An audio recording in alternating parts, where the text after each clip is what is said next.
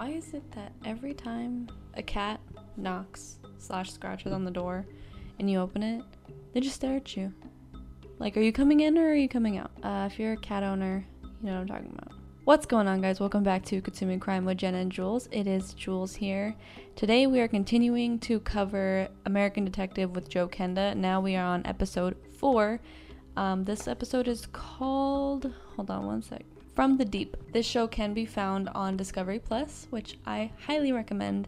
Uh, not only because it has really good true crime documentaries, but also because they have a like every episode of 90 Day Fiance you can imagine 90 Day Bears All, 90 Day Single Life, the regular 90 Day, Happily Ever After, Pillow Talk, just what what now? Like uh, you guys can.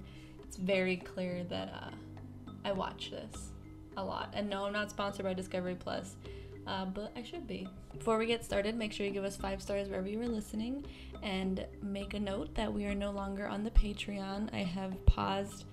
Um, on making extra episodes for that just for the time being because of the workload. It does take a lot to edit and post that many episodes. Another thing, make sure you check out our sponsor, Audible. Currently, I'm still listening to, actually, I haven't listened to it in since last episode, but I was in the middle of He's Lying Sis, which is a book about men that lie, which could also apply to women, obviously. Everybody can lie, and it just tells you like common phrases that is used in the dating world that you should kind of look out for. But again, you get two free credits on us if you go to audibletrial.com slash consuming crime. Again, that is audibletrial.com slash consuming crime. Hopefully next week I'm reading a new book that I can tell you guys about, or listening to a new book Without further ado, let's get into today's case. On October 9th, 2003, in Cape May, New Jersey, a couple was taking their new boat out for a ride on the ocean, the Atlantic Ocean, when they stumble across what looks like just a floating object. And at first, they're thinking, okay, maybe it's just a bunch of garbage, maybe it's a bunch of fish, maybe it's a big fish. Because when you're out in the ocean, you don't think you're gonna see anything evil out of the ordinary, I should say. As they get closer, they realize it is a human body, a female to be more specific. This was almost three and a half miles out into the ocean. So, and she was also fully clothed. At least that's how they showed it in the dramatization. So, I don't think she was swimming out there and got lost. She wasn't exactly dressed for a swim. The documentary is interviewing Steve Brown, who was a lieutenant the documentary is interviewing a Stephen Brown, who was a lieutenant, lieutenant, lieutenant. Why that's like the third time I've done this take. Stephen Brown was a lieutenant of the New Jersey State Police for 25 years, and at the time he was running the crime scene unit. Just kidding, that's Jim Thistle. I skipped a line. Sorry, go back. Stephen Brown was a lieutenant with the New Jersey State Police, and he was a trooper for over 21 years when the case came in he had only been a detective at that time for maybe a month. Jim Thistle, this is the guy.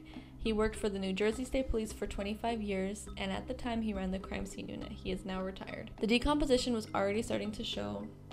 And like I said, this was a female, but she was unrecognizable. The reason for this is this is gonna get kind of dark really quick, so trigger warning, guys. The small fish in the ocean attack the soft tissue first, which would be things like the lips, the eyes, and the ears, so that's why she was unrecognizable. She also had a rock crab on her inner thigh, which indicated that at one point she did sink to the bottom because I guess the rock crabs are bottom feeders. There was a large metal chain wrapped around her feet. This definitely was not an accident, and now we're looking at a homicide investigation. Whoever did this figured the chains would make her sink, and they were obviously wrong.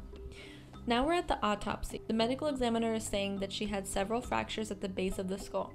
This was indicative that she had suffered blunt force trauma from either a large object or a five story fall into open water. So she would have to be on like a cruise ship and pushed off, or in like an airplane, something like that. They were not able to determine if she was deceased before or after hitting the water. After this, they tried getting fingerprints, but it was really difficult because water wrinkles the skin.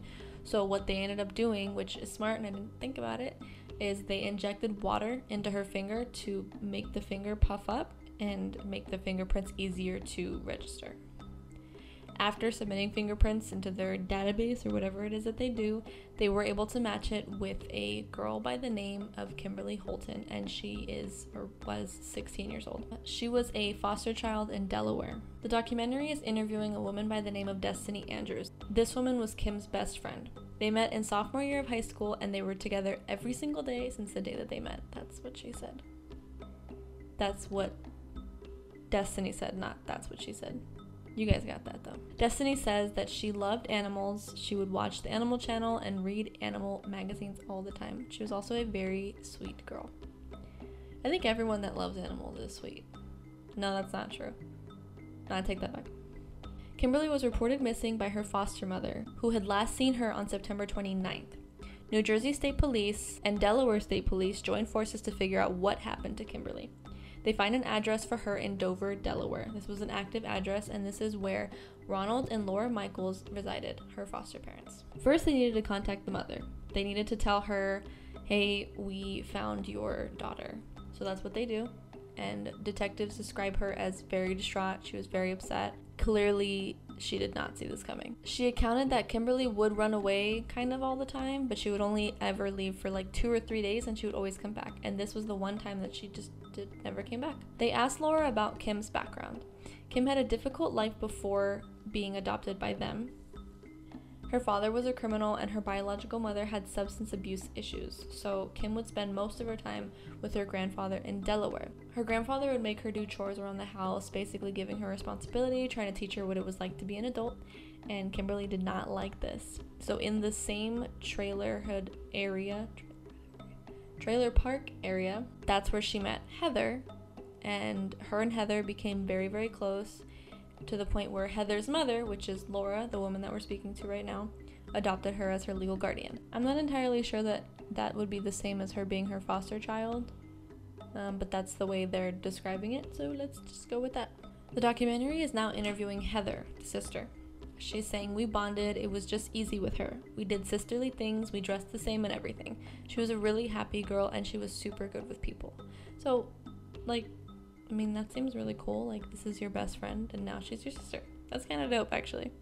As far as it seemed, Kim really liked being there. That's what the detectives say, which I have to disagree because if she really liked being there, why is she running away so much? Something's wrong with that.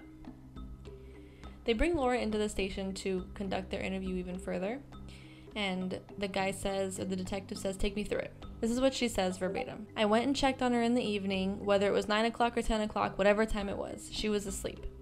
Which is like, she was super defensive. I don't know if I captured that very well. I'm not exactly an actress. But she was really defensive and she even seemed a little bit pissed off that she was being questioned. So I made a mental note of this. I didn't really like the way she was acting. They asked her, Was there anything out of the ordinary that happened around the time of her disappearance? And she drops a bombshell on detectives. She says, I know Kim was very upset, and my ex husband, my husband, whatever you want to call him, we're not divorced yet. I guess Kim had contacted the police on September 13th, which would be 17 days before the disappearance, to report that Ronald, her husband, ex husband, whatever, had done stuff to her and they were sleeping in the same bed and stuff, and it was non consensual. And that's as far as details as she went into, but you guys can assume what happened there. Her best friend Destiny also accounts that Kim would act very different whenever Ronald was around. Like she was clearly uncomfortable. So maybe this wasn't the first time this had happened. This could have just been the first time that she reported it. Heather refers to him as her stepfather, and she's saying now that the things he did was horrible and she wishes she could have done more, but unfortunately they couldn't at the time. Police arrest Ronald on September 19th. This would be 11 days before the disappearance. And he is charged with sexual assault on a child. So Ronald is now the number one suspect. My biggest question was okay, if he was charged 11 days before, wouldn't he then be in jail? Ronald is now the number one suspect. He gets brought in for an interrogation. I was thinking, like, this guy's not in prison. Wasn't he charged with sexual assault on a child? Why is he. Why is he out? That was really weird to me. Maybe you guys know why. He's saying none of this is true. My ex wife is conspiring to cause me harm. With the sexual assault thing, he's saying that Kim, I'm sorry, he's saying that Laura, his ex wife, talked Kim into falsely accusing him of this just to take him down. Like, this is all just some conspiracy by Laura. Sure. Sure, dude. He says that on the night of the disappearance, which would have been September 29th, he was with his biological daughter from September 29th to the 30th. His biological daughter did confirm this. Since his alibi checks out, officers let him go. I mean, don't you think maybe his biological daughter would lie for him? Like, she definitely would. But they let him go for now. Police start asking the public for some help. After some time passes, Kim's aunt calls in and she says she has some information that might help the case. She says she was concerned about an ex boyfriend of Kimberly's, says that he told some people that if she ever dumped him, he would kill her. That's. That's pretty insane, and she does break up with him. So now police are like, well, we gotta, obviously, we gotta go get this guy. So this dude's name is Matt. And Matt was working at a restaurant at the time. So officers go to his work and just question them there. They're like, What do you know about Kimberly's disappearance? And they start asking him questions. He does admit that he said all of those things. He was just angry, he was hurt, but that he didn't mean any of it. On September 30th, which would have been the day that she was killed, killed? Yeah, because she was missing on the, what, missing? Okay, yeah. This would have been the day that she went missing. He was getting his learner's permit and the DMV has records for everything. So he brings up his permit, and there was a timestamp with the date and time of when he got the permit. So that alibi checks out. It's a solid alibi, detectives say, and so they let him go. Forensics calls in about the chains found on the body. The chains were in relatively good shape for being in salt water, so this indicated that they were potentially new and recently purchased. The markings on it gave away the manufacturer. So detectives call manufacturer and the manufacturer tells them that they sell that particular chain to a department store called Lowe's, which I refer to as the bootleg Home Depot. They find a Lowe's a few miles from where Kim lives. The store is able to find a receipt that had that purchase of those chains plus the exact clamps that were found on Kimberly's body plus two cinder blocks and this purchase was made the morning of the disappearance. The store did have security cameras at the registers, so they pull the footage, and you guys, it's grainy as hell. I hate the security footages are so grainy because if we just invested a little bit of money, like each of us gave a dollar, we could just upgrade everything, but it is what it is, I guess. This video matches the date and time of the receipt, so this was the exact transaction, which means whoever purchased these items definitely had something to do with Kimberly's disappearance. There was two men that were purchasing the items. They needed to figure out who these two guys are, so they released images of the footage to the public. A few hours pass and somebody calls. This somebody says, "Hey, I'm one of those people in the picture." And this man's name was Robert Brothers all right, so we got him? Question mark. He goes in to talk to police, and he was visibly afraid, and he was just anxious to clear his name. He says the other guy is Jacob Jones. Jacob called him, wanted to go to Lowe's to get some items to make an exercise device. Officers are not buying that Robert did not think this purchase was weird, which I'm gonna come to Robert's defense right now because if any of my friends or family said, Hey, I'm gonna go to the store and buy cinder blocks and chains to exercise with, I would be like, okay, whatever. Like, I would go with them, help them carry to the car. I definitely wouldn't think it's super weird, especially if I if I think or thought that I knew them well. I'm just and it's as paranoid as I am about every little thing. I really wouldn't think anything funny of that. He's telling them other than that he doesn't know anything, but he does tell officers to talk to Jacob's girlfriend, Heather, if that name does not sound familiar to you guys, or it does, it should because we already talked about her. This is Kimberly's sister, foster sister. Now officers are thinking like, okay, clearly this is a connection. Like obviously, was it a love triangle? Was it something that Jacob did behind her back? Is there some sort of family conspiracy? So they call Heather in for questioning, and she is hysterical. She's very upset to the point where she gets a nosebleed. Um, crying and answer the questions. Then I'd be that detective. Why are you crying? Stop crying. She tells officers that their relationship was going south, and at one point, Kim had taken her clothes, and Heather was so pissed about it. So they had a verbal argument, which is such a sisterly thing to like get angry about. Like, ah, oh, you took my T-shirt. How dare you? And then it's just like a it's not a big deal. I mean, the way Heather talks about it in the interrogation tape or interview tape, it looks like she's still pissed off, which is like, dude, it's just clothes, like relax. It's not a big deal. But that's what sisters fight over. She's saying that Kimberly needed help. She's like, I couldn't help, my mother couldn't help. From an outsider's perspective, it looks like Kim joined their household and kind of shook it up a little bit, you know, with the accusations. I'm not saying she lied. I, I believe her 100%, but it if this family was happy, which I highly doubt Kimberly was the only reason this family was falling apart, if you will. Um, but yeah, it just seems like she, it looks like she's the root of the problems, even though that's I, I doubt that she's the only problem. In the interview, she's sticking to her story. She's like, I don't know anything. I don't even know if that's Jacob in the video. Which, come on, that's your boyfriend. You know that's your, you know that's him in the video. Stop. Heather is saying in the documentary now that she was just as shocked as everyone else. She was in disbelief. She does say now that she did know it was him in the in the uh, footage, but she was just in shock. Jacob seemed like an organized person. He was a sophomore at a university, majoring in aerospace. He had a full ride scholarship. So why? The question that detectives had was, why is this guy gonna mess everything up? Which I have two words: Aaron Hernandez that dude messed everything up. And he had money he had like looks or whatever. And he had like a child and a wife and he still went and did all that. And he was 22 which is insane. But this isn't about him. I'm just proving a point that you can have your life quote unquote together and still be a murderer. He also had a job at a local air base giving lessons as an instructor pilot. Guys remember the blunt force trauma could have been caused by falling at least five stories into open water. We're getting something now. They bring Jacob in for his statement, and they're telling him, which is, they tell him, you're not under arrest, you're being detained. Isn't that like kind of the same thing? Tell me if I'm wrong, guys. I mean, this isn't a different state. I know in California, I'm pretty sure it's the same thing, but he admits to being the person who bought the chains, and he says the same thing. I was gonna use it to work out. And they ask, okay, how did you plan on? What was the word that they used?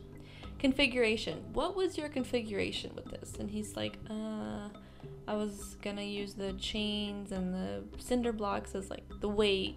After that, there's no configuration. Like, okay, so you're just gonna pick something up and put it down. I mean, that's essentially what exercising and weightlifting is. Now that I say that out loud, but Anyway, he seems really nervous. He's talking kind of slow. I'm not sure if it's because he's tired. They tell him that this chain is the exact chain that was found on Kimberly's body. And he's saying, It's a shock to me that you're saying it's the same chain. Eventually, he asks for an attorney, and after that, they don't get much else. At that point, they did not have enough to charge him, so they needed to keep working. They go to the airbase where he worked and they talk to his supervisor. His supervisor tells detectives that lately he's been acting a little weird. Like he's kind of flaky, he's got anger issues, not very consistent. He was just distracted. They ask him, Do you have flight records, logbooks, anything that could tell us where your planes go, like any type of logging?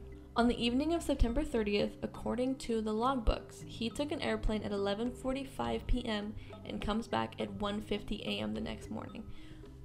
What do you think a person is doing between those hours? Especially on the night that somebody goes missing and their body is found in the ocean. There's also a flight pattern that goes over the exact spot that she was found. I'm very curious if you guys know the answer to this question. How would they know the exact flight pattern that an airplane takes? Is there some sort of tracking device on an airplane? I mean, I'm assuming that's what it is because how else would they know? But if you guys know and that's not the answer, please tell me because I'm curious. After this, they obtain an arrest warrant. Now they just gotta go put him in handcuffs. As they are going into his house, in his room, they find that he had committed suicide. He took a shotgun and shot himself in the skull. They're looking around the room. They see a detective's card on the table or the nightstand, and they also see that the TV was on.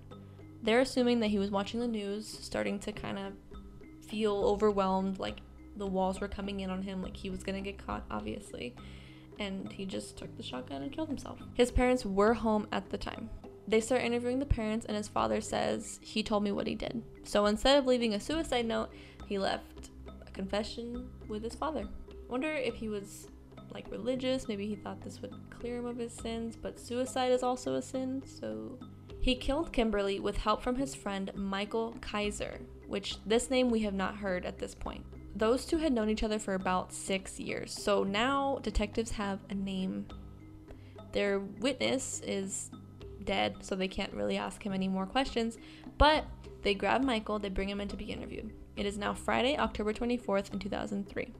Michael is 23 years old, to which I have to say, dude, what are you doing? You're literally helping your friend hide a body. Go to a bar. Like, this was before coronavirus. Go to a bar. Pick up some chicks. Do what, like, normal 23 year old dudes are doing. Or-